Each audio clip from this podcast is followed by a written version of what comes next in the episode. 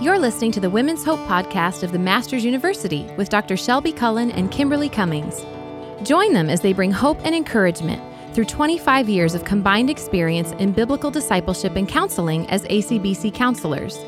Shelbi and Kimberly provide biblical and practical wisdom by coming alongside women with the teaching and resources necessary to grow in the grace and the knowledge of their Lord and Savior, Jesus Christ. Welcome to the Women's Hope Podcast. I am so excited today. Let me tell you, listeners, uh, we have a very special guest today. Uh, Shelbi is unable to join us today, but I get you all to myself. so I am thrilled. Yes, we have a very special guest for today's discussion on our series, Issues of the Heart. So today we have our dear sister, Betty Price. Welcome, Betty. Thank you, Kim. I'm so glad you're here. Uh, Betty, I want to introduce you to our listeners. Um, not everybody has had the privilege of getting to know you uh, as I have, but Betty, you are just such a committed a teacher to the authority of God's word. I even met some girls last night and I said, you know, if I could just define Betty in one word, it would be loyal. And then I said, wait a minute. I've got to do another one faithful. Mm, you, you are so faithful to the Word of God and you focus on clear biblical principles and practical application when teaching God's Word to the lives of women. And that has been evident for decades. Uh, you've also worked in many, many capacities at the Masters University. Yeah. Uh, you have been a women's dean, associate dean of students, women's ministry director, and full time faculty. And you're currently an adjunct faculty member in the School of Biblical Studies.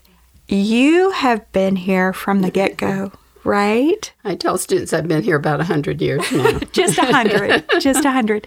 And it's been since 1985? Yes.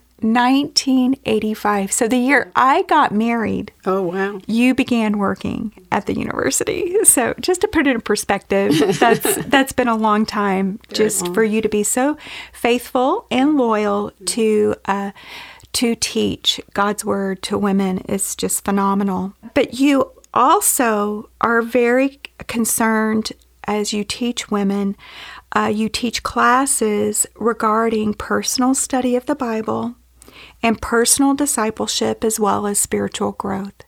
What parent, Christian parent, would not want to send their daughter here to take courses like that, right? Uh, what a privilege to be a part of a, a university that invests in the lives of women with such courses, and there's more. So, uh, so grateful for that.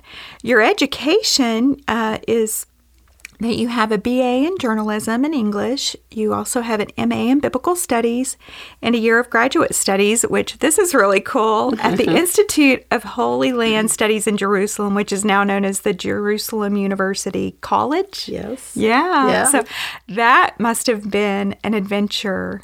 What years was that? That's a great word for it, adventure. It was an amazing, amazing year. Um, that was the year before I came to Masters. Okay. It was the 84 85 school okay. year. Wow. Yeah. What a what a privilege yeah. to get to be in the Holy Land and to study for yeah, for a year. Truly. I think that'll have to be one of my uh, conversations with you sometime about okay. what that was like. I have several because I know you also did. This is not uh, something that we've talked about recently, but Betty, you also used to do evangelism on the Sunset Strip. Oh my gosh, that was way long ago. How long ago was that? Oh, probably 50 years ago.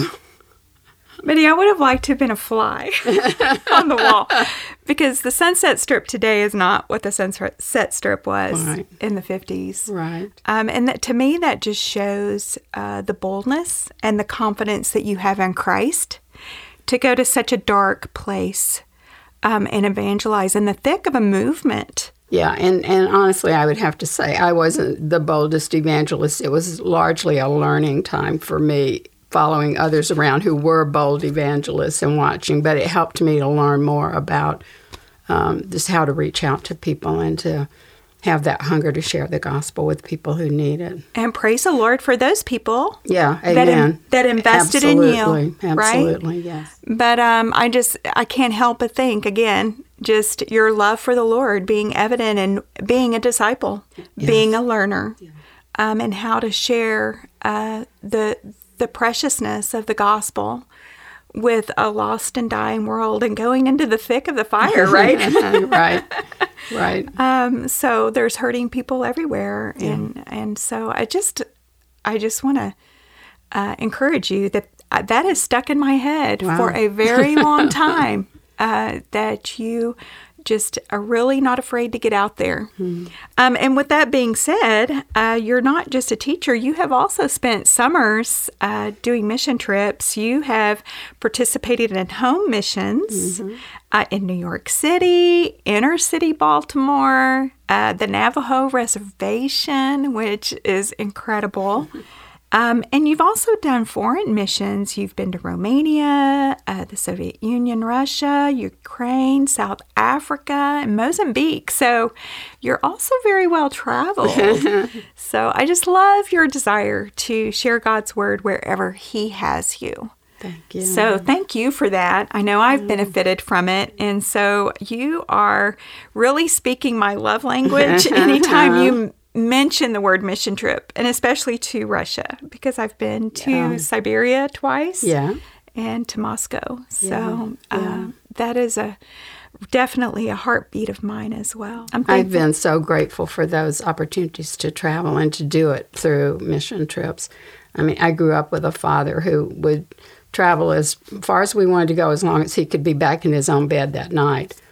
So obviously, I had no hope of going more than a few miles from where I grew up. And God really changed all that, and I'm forever grateful. That is amazing. You know, uh, we were both raised in the South, if I'm not mistaken. Right, right. And I think that must be a Southern thing because it was the mentality in my home, you know, we have everything we need right here in the great state yeah, of yeah. Texas, right? Yeah, right. Why go anywhere else? And so it was a very similar a mindset. Yeah. So it really wasn't until I met my beloved that we began.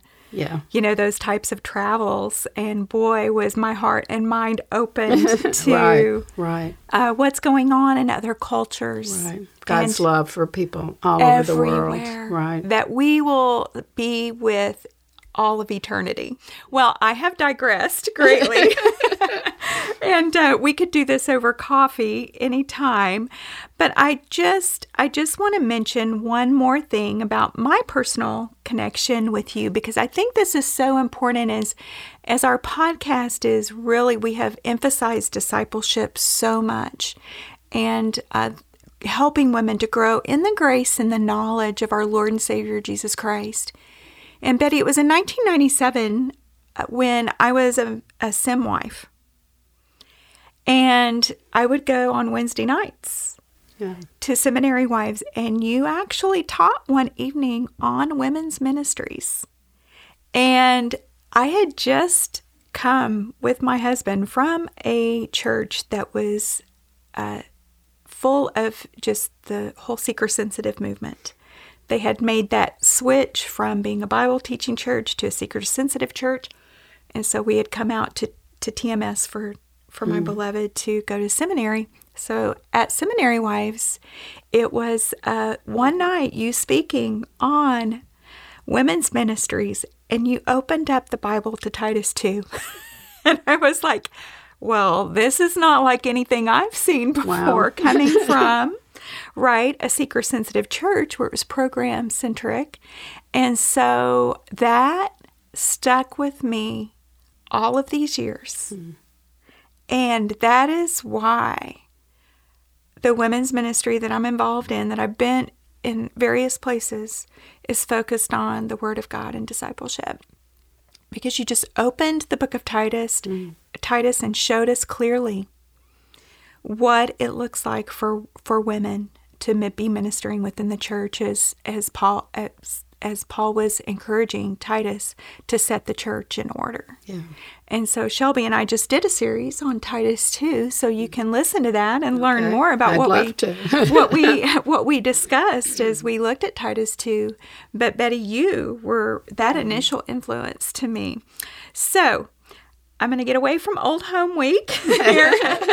and we are going to just jump right into our topic because Betty, we are told in Psalm 423 that we are to guard our hearts with all diligence because from it flow the springs of life. And Howard Hendricks' book, Living by the Book, Yes. Great book. Yes, and you actually use it. I do. And the other classes in the Bible School of Biblical Studies at Masters use that book as well. Yeah, that was m- one of my first tools that I really, as I was getting into learning to be a teacher, that I began using. And I'll mention that on our Facebook group so the women will have a link to it if That's they great. like, um, because it is so helpful. But one of the things that Howard Hendricks said in Living by the Book um, was when he became a believer, someone wrote in the front of his Bible, This book will keep you from sin, or sin will keep you from this book.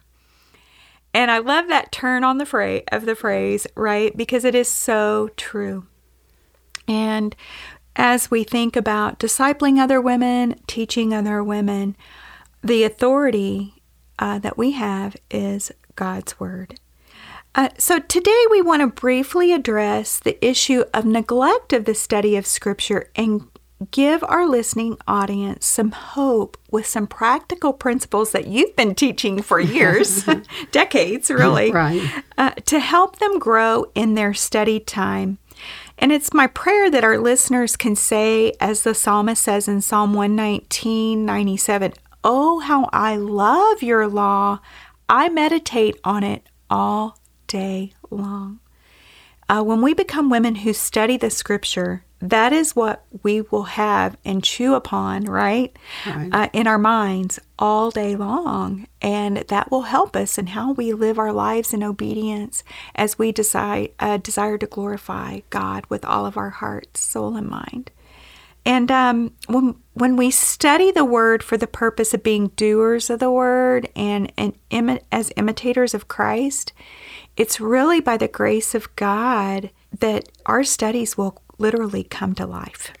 Right? Right. I ran into this Voddie Baucham quote, and it said, The church is filled with many passionate people with empty heads who have a love of Jesus they don't know very well. And I thought, that is so true. That is so, so true. And we have to be in the Word to know who Christ is and to love Him more fully. And here's some of the maybe the reasons that we hear. And you can chime in, Betty. Uh, we and we've talked about this personally. I've asked Right, you right. questions before because I want to know what you have observed in your years of teaching women. But one of the things that we hear uh, is an excuse, and it's, I don't have the time. Well, really, it would probably be more, if we were honest, I'm not making the time, Yeah. right? Because God has given every person 24 hours a day. He, in His sovereign love and care, designed the day as such Right. right? Right. And so he has asked us to make that a priority as we seek and love him. Right. So it's not that we don't have the time, it's a priority issue. The books on time management say that we all do what we consider the important things to do. And so it has to do with whether we value that, and as you said, whether it's a priority. Obviously, with God, it's a priority, and we want it to be with us too. Absolutely. And it, it's a desire, right? Right. It comes down to our desires and what do we desire? And do we really believe? Do we believe in the sufficiency? Do we believe in the authority of God's word? And so when we truly believe that, we will choose to make that a priority. And we did interview Greg Gifford on his new book. Yeah. so uh, be sure to listen to that interview with him as well. I'm not here doing shameless plugs all day, but but you know that Yeah. he we talked about that. We we need to develop good habits uh, for study of the Word of God. So there's also this idea of we choose poor replacements for the study of Scripture. And I think we see this uh, through social media, right? Yeah. Uh, the Instagram Bible, you know, quote unquote, where we just get little snippets of truth that people have written about Scripture, Yeah. but we're not actually in Scripture.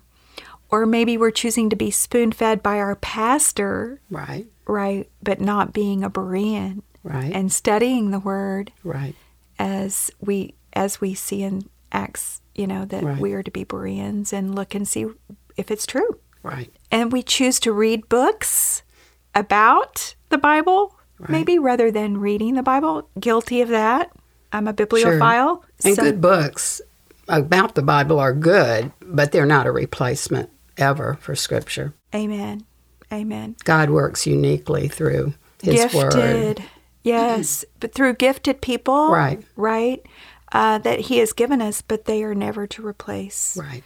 uh, the Holy Spirit inspired Scripture. Right. So, those are just a few tiny observations, but really, I want the women to be given um, hope and just to really consider you know, am I making this a priority in my day? Yes. And uh, carving out the time. Um, if you're a young mother with littles, what what a more beautiful thing to show them. You know, I can't think of anything really than for them to see you at the kitchen table when they get out of bed with your Bible open and uh, your highlighters out studying the scripture. Yeah, that's Uh, great. You'll be better prepared to be a mom, Yeah. right? Exactly. To love those littles. And when the when the hard times come, you know what Yeah. will be in the reservoir. yes. So I want to just ask you about one other thing that we are seeing a lot of, and that's eisegesis opposed to exegesis. So, will you help us to understand the difference between the mm-hmm. two? and what do these words mean? And why does it matter that we know the difference between these two ways of study? And really, whether anybody uses those terms or not, it's helpful to understand the issues Absolutely. that those words are referring to. Absolutely. Um, I think in years past, I have felt like women's Bible studies tended to be very fluffy. And often the idea of Bible study, when a group got together, was a leader would maybe read a verse or a passage and say, Let's go around the circle and everybody share what this means to you.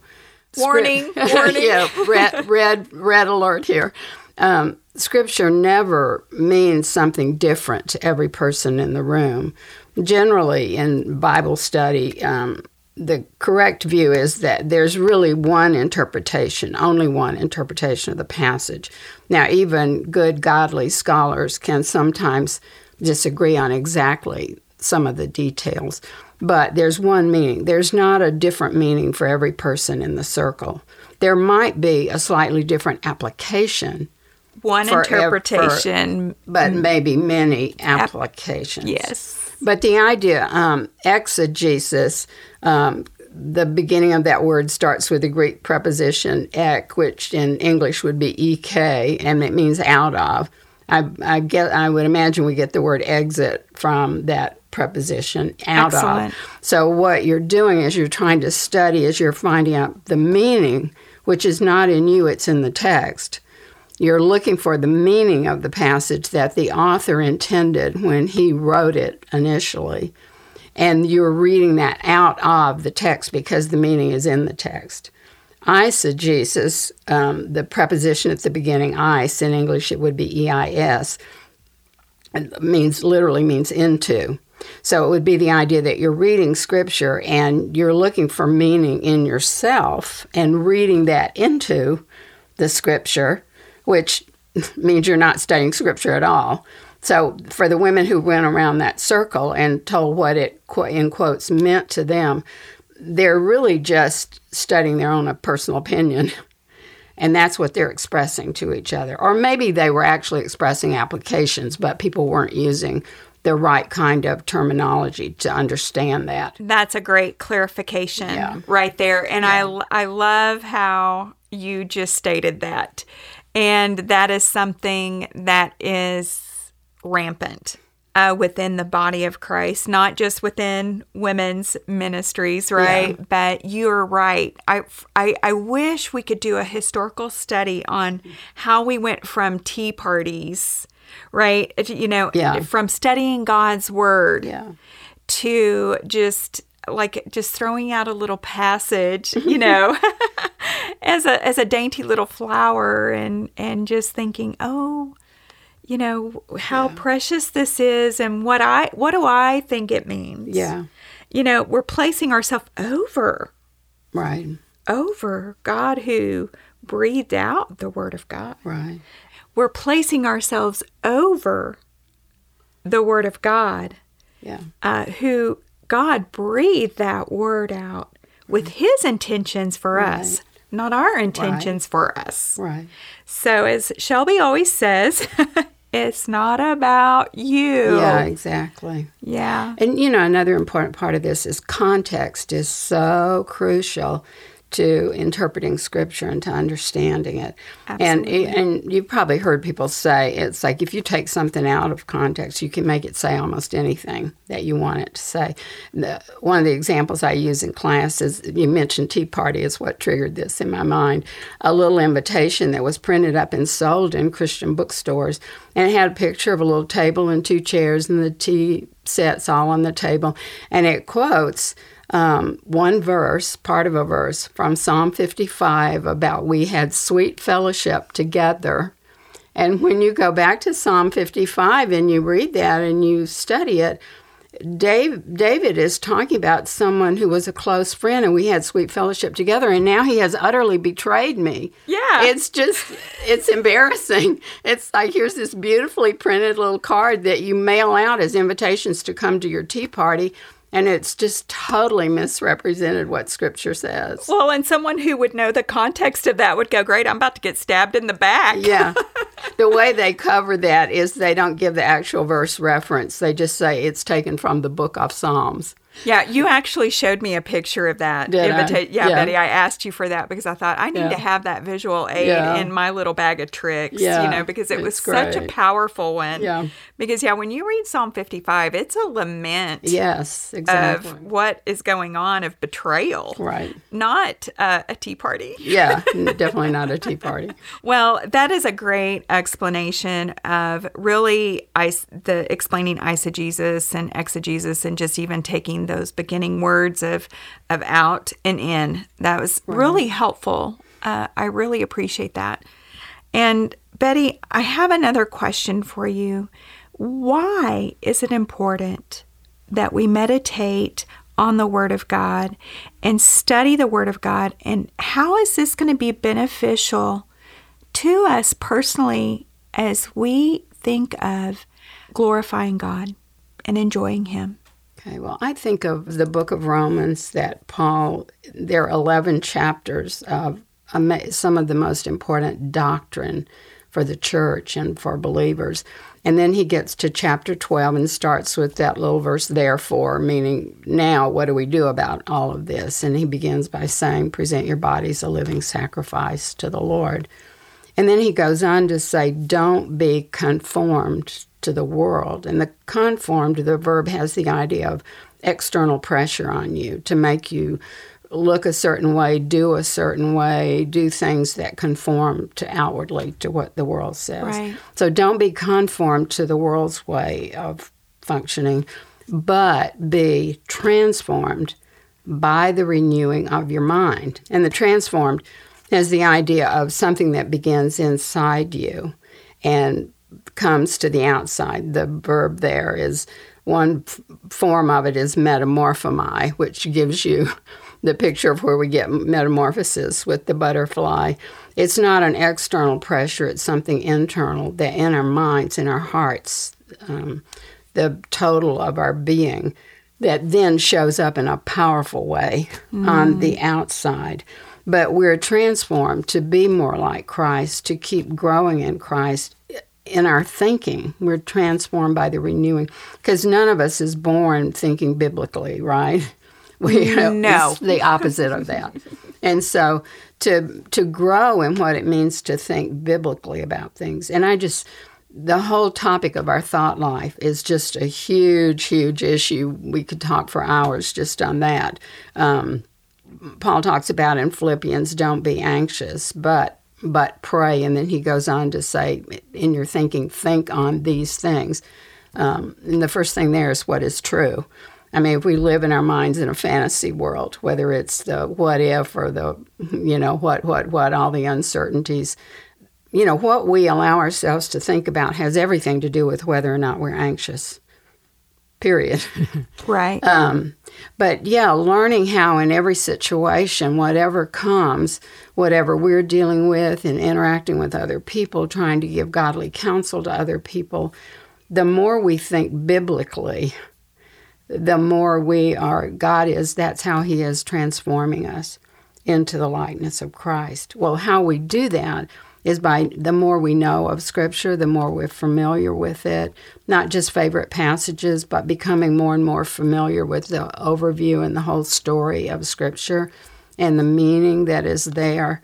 Yeah, and just as we pray, as we fellowship, but all of that is done around the Word, so that as we meditate constantly on the truths that we're reading in the Word, we begin to think about everything more biblically. And obviously, memorization is a great way to help us meditate Absolutely. on Scripture. And I'm not, I can't say that I'm one who has several hundred Bible verses memorized and and review them every single day. Um, but through the years, there have been any number of verses, and the ones with my class where we work on First Peter every, all, semester, um, and I have them memorize six verses. I memorized to be able to share with them. I'm doing this too. First Peter one three through nine, which to me, in so many ways, just encompasses who God is, who I am before Him, what He's done for me, who Christ is.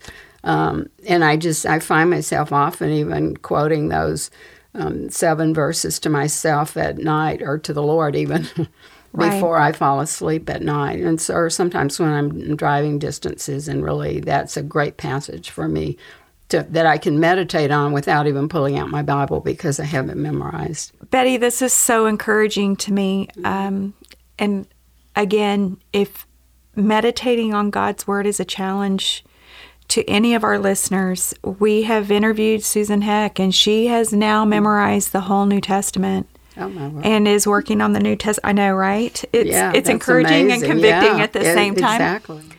Um, but I think that was episode number nine. It was one of our first episodes way back when. Here we are on like 128 or something like that. So, uh, really uh, take to heart maybe even listening to that episode because she gives some great helps on uh, meditating on the scripture because when you begin to do that memorization, you're breaking it down, right? And you're doing some observations Right. through Exactly. that process. Exactly. And that is a that is a wonderful way to help the study of scripture. But I had you here specifically because you teach on essential principles of of personal Bible study. And so if as a professor, you've been teaching that for how long? Oh, I think I started that particular class in 2003. Okay. So we're we're almost to 22 decades. Oh my. So I wanted you to come and share this with our women. And I want the women, if they can, to take some notes on some of these principles that you're going to just briefly overview with the women. But I will be giving some um, links to some tools in our Facebook group of things that you use in your own That's great. yeah, in your own course uh, to help our women to be able to do the same Okay. of what you're teaching them. But why don't you share some principles with us regarding Scripture and begin with read the reading of Scripture? Kim, I also want to say thank you for inviting me here today.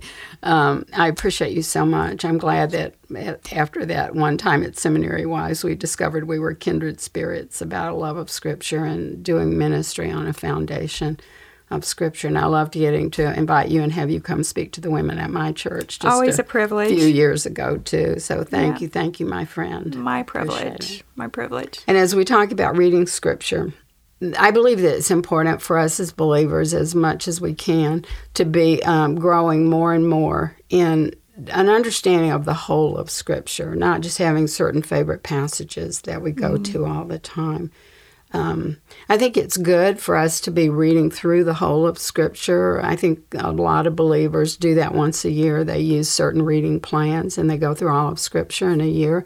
For somebody who's really new to that, um, I, I would say don't set up a goal that you can't um, accomplish and then just feel defeated and quit. Mm. Um, start in small steps and do it. How I, I, think some people, when they first start to read, they think, "Oh, I should just start in Genesis and go all the way through," and they make it through Genesis and Exodus and maybe in Leviticus they kind of um, stop and maybe they never get the rest of the way through. So you have to find a reading plan that really works for you. I've mm-hmm. used different ones over the years. Um, and sometimes I've done it a couple of times in a little bit less than a year, and sometimes I stick with the year plan, and sometimes I've taken two or three years and just gone more slowly through. Wow. So I don't think we have to be legalistic with ourselves. But when Thank I knew you. quite a few years ago I was going to be teaching others, I felt like it was really important for me to make it a continual thing to be going through the whole Bible. Obviously, there are parts of it I've studied more and know a little bit more about than others, but I feel like it's important for me to keep reading through all of it. And your um, listeners can explore the different kinds of uh, reading plans that are out there.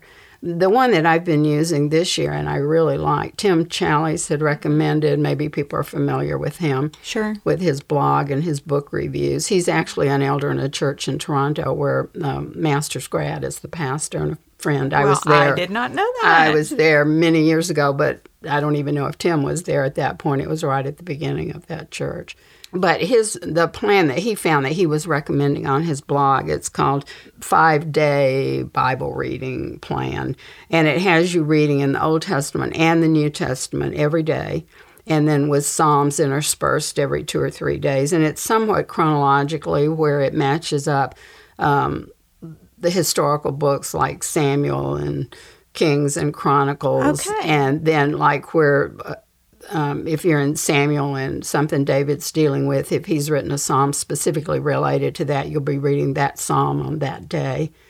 So it, I think it's very well put together. Um, I have a, a, handout of the one for 2021. I looked at their website a couple of days ago and I couldn't find their 2022 one yet, so, but I would assume it'll be there soon.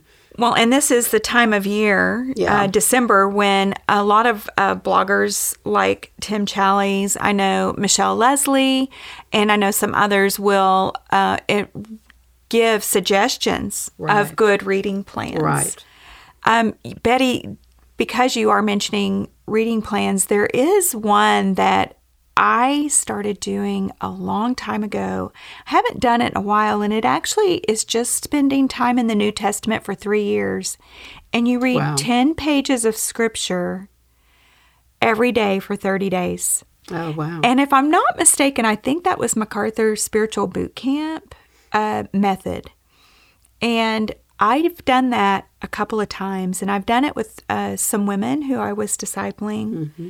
And uh, we would then get together and go over these passages. But you know, those first ten days, you're just getting acquainted. Right. You know, with right. the with the passage that you're reading over and over again. You know, you can do, you know, ten pages. You're you can do first, second, third John, right? right. Uh, all together, and that's where we started. Huh. And uh, we would do those, and we would mull over that for ten days, and you're really starting to get a grasp of of the of the passage. Right. and you're seeing all those keywords and you're you're seeing the key themes and uh, you, so you know you're really starting right. to get a hold of that and then um, then you start asking the, you know these questions and things like that and I don't want to steal your thunder because you're going to be going there in a second but you know that was a specific one yeah. that was real meaningful to uh, my husband and I. That's great. So uh, I think I'm going to actually put that one on the Facebook group as well. That's I have it in just a simple document showing uh, what we did in the New Testament. The only book that's not in there is Revelation, uh, but all you know, all the other books, and that is a wonderful place uh, because you're in the epistles right. so much, and of course, you know the Book of Acts, and so you see the history. Um, but it was just a really meaningful uh, time of discipleship. Yeah. So I think I'll put that in our group, and I'm going to definitely look up Tim Challies. That sounds wonderful. I think it's important for people to find a plan they'll stick with. If if you're trying a plan and, and you just you're not sticking with it then find another one right? The important thing is to read scripture not to be right. a slave to your reading plan. The reading plans are meant to be a tool to help us right? Right. So people are at all different stages of how much reading they've done or how much they're going to stick with something or just even the personal discipline of doing this every day so find a good plan and determine to stick with it. But if something happens and you're not, if the issue is the plan, it may just be our own discipline, right? Right. But if the issue is the plan, then find another plan, but keep reading. That is so encouraging, Betty. I really appreciate that. And just mentioning, you know, don't let it become an issue of legalism. Right. That is so important because that is not the intention that God has for uh, His people uh, with His Word. Right. It's the very opposite. In using the reading plans, we have to make sure that we're coming to Scripture not just to be able to check off on our plan that we read the assigned reading for the day, but we're coming with prayerful hearts, seeking to know God more and to learn from Him. And oh, yeah, eventually we get to check off on our list, but we don't want to make that the prime thing. One author used the term just just to turn the page. Mm. You know, that's not what it's about. It's about knowing God through His Word and the work of His Spirit through His Word. That is, that is so good. And how about for busy young mothers? Mm. Can you suggest maybe something to them that might be helpful if the actual turning of the pages is even a challenge in this stage of their life? I, I, think that probably is the hard about the hardest time. Mm-hmm. Uh, I tell the girls here at Masters when some of them will say, "I'm just too busy. I don't get it done," and I'm like, "Let me just tell you, in all of my years of getting to go and be at women's events and talk to women, I have never heard a woman say the busiest time in her life that she couldn't get into the Word were her college years." Mm. So just don't have the kind of thinking that I, I don't have time now, but as soon as I get out of school, it if you're not building the habit now, you won't be later. Thank you. Yeah. Thank you. One of the things that I think maybe could help young moms and, and, and really all of us maybe is listening to scripture when you don't feel like you can sit with a Bible open on your lap and read. Um, I think for a long time, because I'm more of a visual learner, I just felt like I need to read. And if I'm only listening, I'm not really doing all that that I should do. It's beneficial, um, but yeah, yeah. Is it the best way? Yeah, and I think we. I don't think that that should be our only scriptural intake, or maybe there are certain periods of time when it's either that or nothing. But I think it can be a very useful thing. And I have learned over as I've been doing more of that the last few years, I've learned to discipline myself better to not get distracted and to actually listen. And oh. sometimes when I realize I've been distracted, I'll go back and listen to the same book or chapter three times instead of just the one time through. But where I didn't always value it so much, Lisa George, whom I think you've had mm-hmm. on here, she and mm-hmm. I are good mm-hmm. friends, and we traveled to Montana together for the memorial service of a child who died um, that was from a woman who'd been a resident director for us working at Masters for a number of years. And Lisa and I stayed in a hotel room together, and every morning when the alarm went off, she would grab a towel and grab her phone and head for the bathroom. And I, as she's getting ready in the bathroom, I would hear scripture blaring in the bathroom, and I'm like, well, that's not a bad idea. You know, I, I love could, that idea. You know, when I'm putting mm-hmm. myself together in the morning, mm-hmm. I could be listening to scripture. I can't do that at the same time and uh, turn pages in the book and read, but I could listen. Sure. So I think lately I've been doing almost kind of half and half. I make sure I read every day, but I also listen. And then it was encouraging. I got to hear Dr. Mike Vlach, who was a professor at Master's Seminary, and now he's at another seminary here in the country.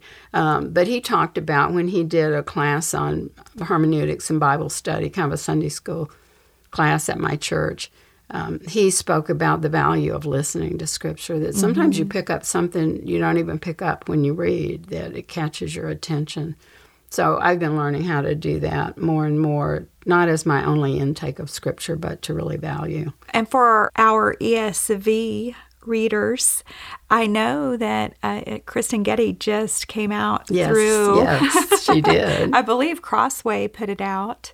yeah Uh, she has read through the Bible. Yes Uh, so you can listen to that right uh, for free through the ESV app. I've been that's where I've been listening. I haven't listened to her as much lately. That's kind of new. I've been listening to the man they've had who has read the whole thing. So, Mm-hmm. uh, but that's where I listen. Yeah. Yeah. So, you know, can you think of a more delightful voice to No, listen then to? Yeah, so that's very that's very very helpful Yeah. to, to to to see how you can take both of those and use those. We know the more ways that we use uh, our hearing, our sight, even handwriting, Right. um, the the the more of that that we do, the more we retain. right. So, the more that we do of that, the more beneficial it will be in our lives. But now let's talk about studying the scripture. Okay. We've talked about, you know, issues of the heart where we struggle, uh, make excuses, maybe laziness, or maybe a wrong view Right. of studying the scripture. Uh, and not just being hearers of the word, right? Right. Exactly. Even though we talked about just listening to it. right. But how now to study God's Word? Why don't you start out with some principles for us on that? The important thing is to think about the time that's involved. You probably can't do regular Bible study in just 10 minutes. I'm um, reading Dr. Todd Bolen's blog. He's a professor here at Masters, and he had said that in one of his blogs about Bible study. And I thought, yeah, I think that's really true. Um, and you don't have to block out hours and hours either. He recommended like trying to take a full hour to just really spend some time. What I um, recommend is um, even what you mentioned a minute ago. Uh, years ago, I read the book of Philippians every single day for 30 days, and I think that was through Dr. MacArthur's recommendation. But so much of Philippians is such a familiar book to me because I did that and it was a long time ago. But I think that can be a great way of getting into your study to learn about the value of repeated reading. Um, I have a pastor friend who was going to preach on the book of Romans, and he, I was amazed at this, but he read in one sitting all the way through all 16 chapters more than 50 times before he started to preach on it. Absolutely. Wow. Yeah. But he said he really wanted to try to get an understanding of Paul's line of thinking all the way through the entire letter to the Romans. And so most of us are probably not going to sit and read Romans over 50 times straight. If we could, that would be great. Mm-hmm. But for us to learn how to do repeated reading and for all the ways that we can benefit from that. One of the first things I would recommend is before anybody starts to study, and I do this with the class, is choose, prayerfully choose, whether it's a book like Philippians. I think that's a good one for somebody who hasn't really been studying to start with a small book like that, or a passage or whatever, to choose what it is you want to study. And obviously, you feel like you need to learn more about it, or you wouldn't choose that to study. But take a, blank sheet of paper, and index card, and write down what you already know about that book mm. and then put it away until you've finished your study, whether it's one hour in a day or whether you're going to work on it over a week or over a month, and don't pull it back out again until you feel like you've finished your study. It can be the most encouraging thing. I do that with the girls with First Peter that we're in for 15 weeks, and honestly, there's almost no knowledge of First Peter that first day, and I tell them I'm not doing this to embarrass you. Mm-hmm. It's just it's for your benefit later on. So just you know, write what you already know.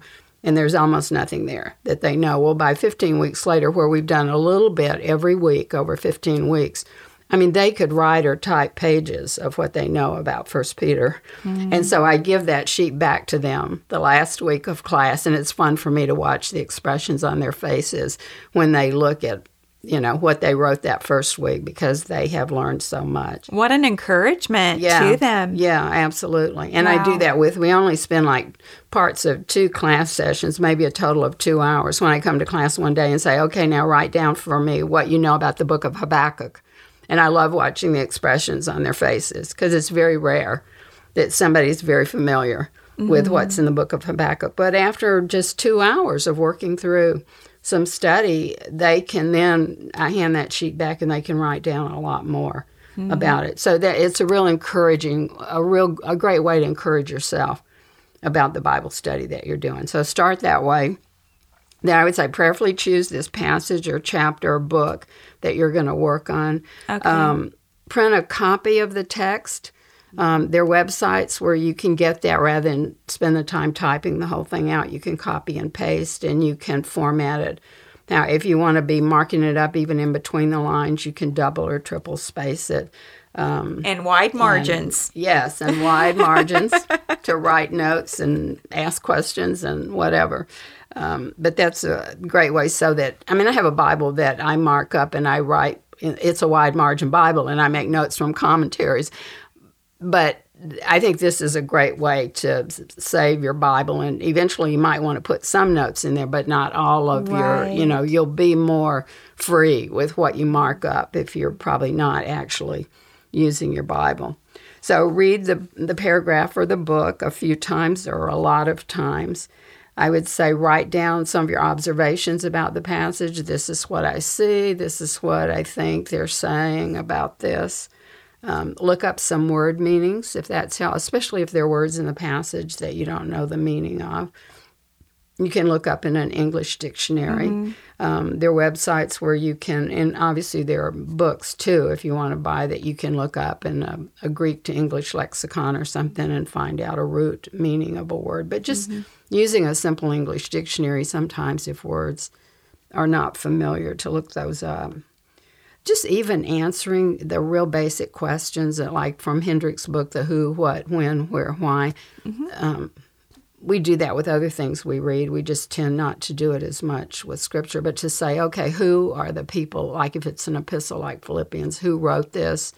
Does it say that it's from more than one person? But eventually you realize it's only one, because Paul often includes his partners mm-hmm. in the mm-hmm. introduction to mm-hmm. um, to a book and the greeting. But then as you read on, you know it's really he'll even make reference just to himself, and you know Paul is actually the one who wrote it. Mm-hmm. And then you start noticing now, what do I learn about Paul as I read through this? And you write those things down. And then you go back through and you think about now, who is he writing to? Okay, this is Philippi, it's a church in Philippi. What do I know about, or what do I learn about these people as I read? And you make notes and verse references as to what you're learning about the people. So you're doing the who. What is this all about? what's the main purpose? Why is he writing to them? What is he trying to accomplish? When did this happen? Um, where? And go look up um, a map, maybe in the back of your Bible or online, find a map and plot where it is, because all of this takes place in a different location from where probably almost all of us are and so learning a little bit about geography is a mm-hmm. is a really helpful and important part of Bible yes, study. It is, very. Yeah. Uh, write down your own questions about the passage, about what it means. He says this, but what in the world does that mean? Yeah, things you know, that you're unsure what, of. Exactly. Mm-hmm. Yeah, and write down your questions about that. And then I think it's good to write down what you actually think that it means. I've had students say, "Oh, I've always been afraid of trying to interpret scripture." Because I'm afraid I'll get it wrong. And I know that's a real serious thing. So, I mean, what I say to them and would say to all of us is that we really don't have to fear that as long as we're definitely going to check ourselves after we've done our own study to find out from those the scholars who've written those commentaries and have studied way more than we have that we check ourselves with them and make sure that our interpretation is correct or or we adjust. Um, Right. I, I have told students in, in the class to be sure and, and check yourself with at least three reliable commentaries. Two might be fine. You want to find out what are the reliable commentaries and authors, and you really want to check, you know, what you have done. I learned from some of the other profs in the Bible department that this bestcommentaries.com is a good website for getting familiar more with authors who are seek to be true to scripture and they and they give you categories like whether it's a real academic and scholarly commentary or whether it's more devotional and just re- good solid but readable for anybody. Mm-hmm. And they're actually i mean everybody has to decide if they want to buy one or two commentaries if they don't actually have access to something like that. They're they're really good reliable commentaries by good authors who are pay, that are paperbacks these days and not that expensive um, I like to buy a book like that and mark it up as I read because I feel like I take in a lot more if I mark up the book like crazy. And then I keep it on my shelf. And if I have a question about that passage, I can go back to that commentary and look at it again. I know where to find that information. Sure. Sure. I think um, I had in class one time where I had the girls working in small groups and I had them wrestling with a passage.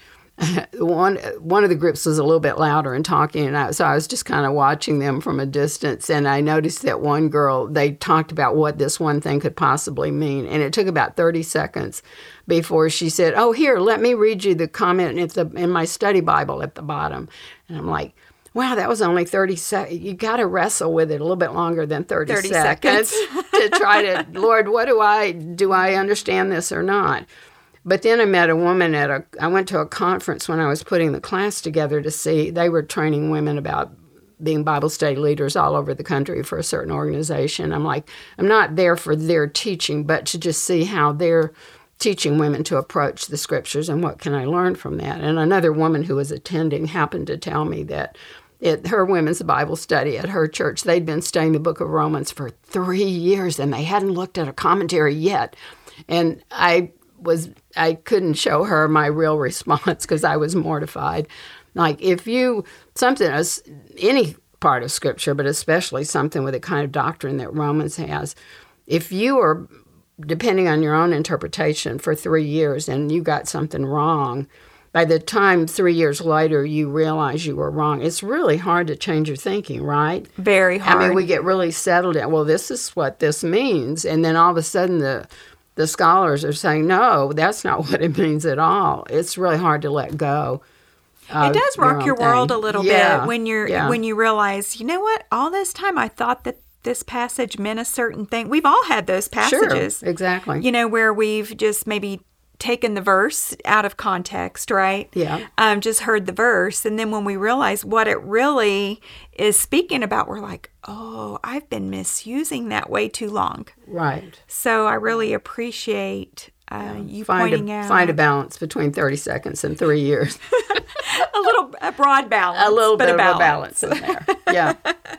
And then That's I so would good. say, um, you know, as, as you've done your own trying to understand the, and then you've looked at the commentaries and correct anything if necessary, just add it. A lot of times it's, you're just adding to your knowledge, maybe not even needing correction so much. Sure. But then write a paragraph or two as a summary of what you've learned because I think that helps us remember. And it's it's good. We won't remember everything, Sure. but uh, I mean, I I remember a girl in class saying, "Oh, I can't remember anything about First Peter, and my pastor preached on it all last summer." And I'm like, "Oh my gosh, that!" But it's characteristic of us, you know. We sit and we take in, but we don't remember.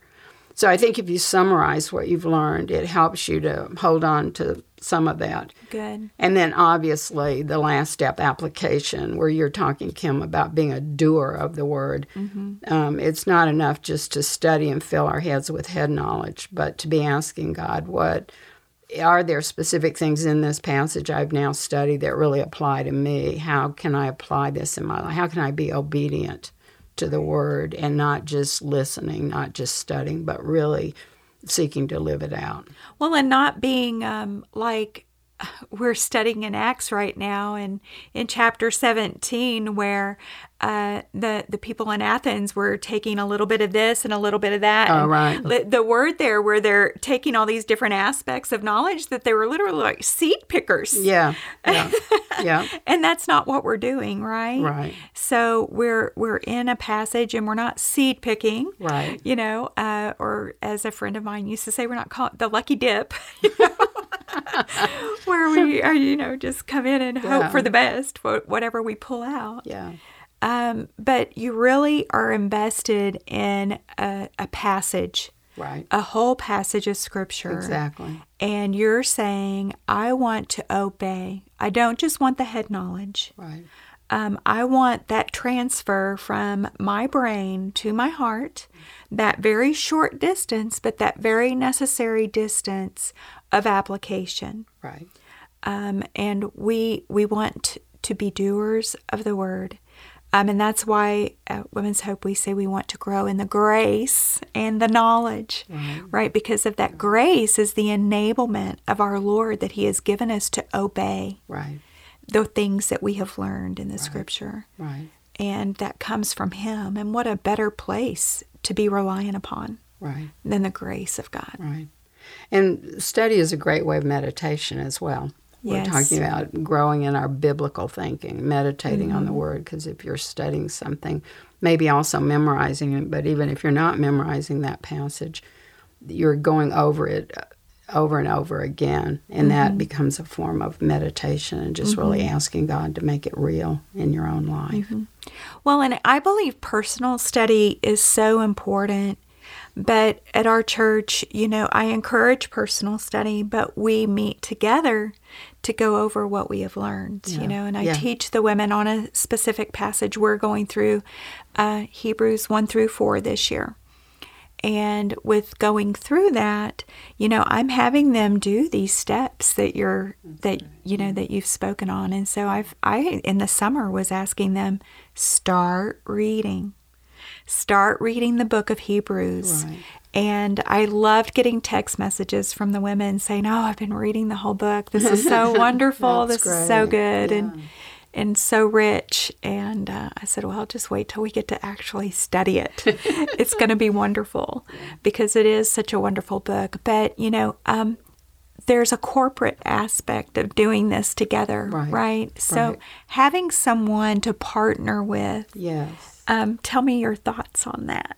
I think it's great for, and it helps with discipline and accountability if you're partnered with somebody else. That we're each going to do our own study, and then we'll get back together and talk about it and compare what we're learning. Um, I think it's huge, and I think too in the study. Then when you get to the application, it may be a little bit different for two people or five or ten people, and and then people start to learn from each other in terms of how do I apply, apply this in my life. Maybe one woman sees a way it applies to her, and somebody else is thinking about something else. But when she hears that woman's like, oh, well, that relates to me too. Mm-hmm. Um, and just the whole group. And it, sometimes people can even say, listen, I've learned this and I need to apply this, and I want you guys to notice in my life if I'm doing this. we call that the so, so- what now? Yeah, yes, yes, yes, exactly. So, and if you are partnering with other women, and, Yeah. and if you're a leader of women's Bible studies at your church, Right. I mean, if you're a, if you have a bigger study, I would encourage personally, if you're in a, a larger church and you're teaching women, that you break up into small groups. Um, one of the things that I do when I write our studies for our women is I put the application questions at the end. And those are the things that uh, women who are sound in their doctrine and good encouragers that they lead then those small groups with the application Right. right Yeah. and also the prayer of praying about what they've just learned and to be how to be an encouragement to one another in obedience to the scripture that we've learned together but breaking that down um, and partnering with maybe smaller groups if you're in a really big you know uh, setting Right. if you're already in a small church you've got a built-in small group and you know that's great Yeah. but the partnering aspect and looking into the application of how to apply the truths that we've learned is crucial. If we stop at the head knowledge, Right. there's going to be a lot of puffing up going on. Yes. And we are to guard our hearts from that. It's almost nothing less attractive than somebody who's just full of head knowledge but not living it out at all. Uh, yeah. Yeah, and when we need to guard our own hearts, but you know, we've all been in situations where we've seen it, Right. right? And we can learn from the negative. Yes, right? exactly, because we don't want to be that. And we all have that potential, right? Yes, the capability is deep within. Yes, yes. So uh, we have that vestige of sin uh, that is rooted in pride that can definitely put us in a situation like that.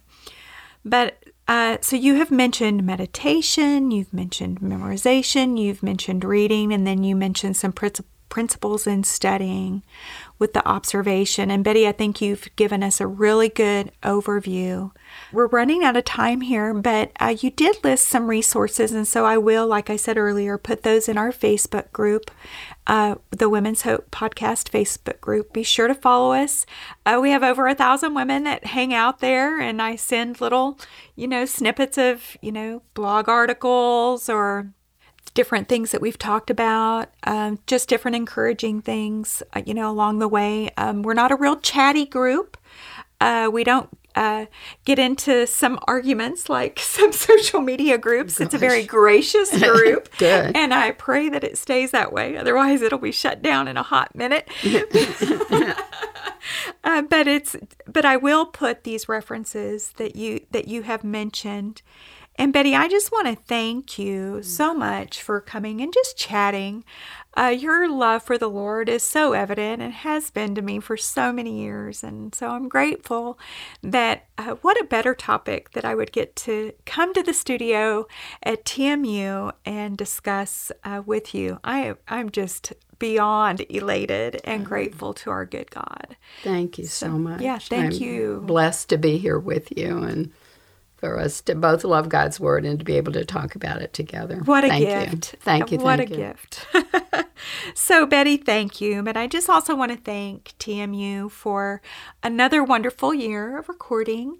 And uh, this will be our last session for 2021. Mm-hmm. And I want to wish our listeners a wonderful, blessed, Merry Christmas as you reflect upon the coming of our Lord Jesus Christ, who was our risen Savior who has uh, brought us hope through his life, his death, and his resurrection. And I pray that you will behold Emmanuel, God with us. Have a wonderful new year. We will see you in 2022, Lord willing. Thank you for listening to the Women's Hope podcast of the Masters University. For more resources and episodes, visit masters.edu slash women's hope. For more information on the Masters University, visit masters.edu. We'll see you next time.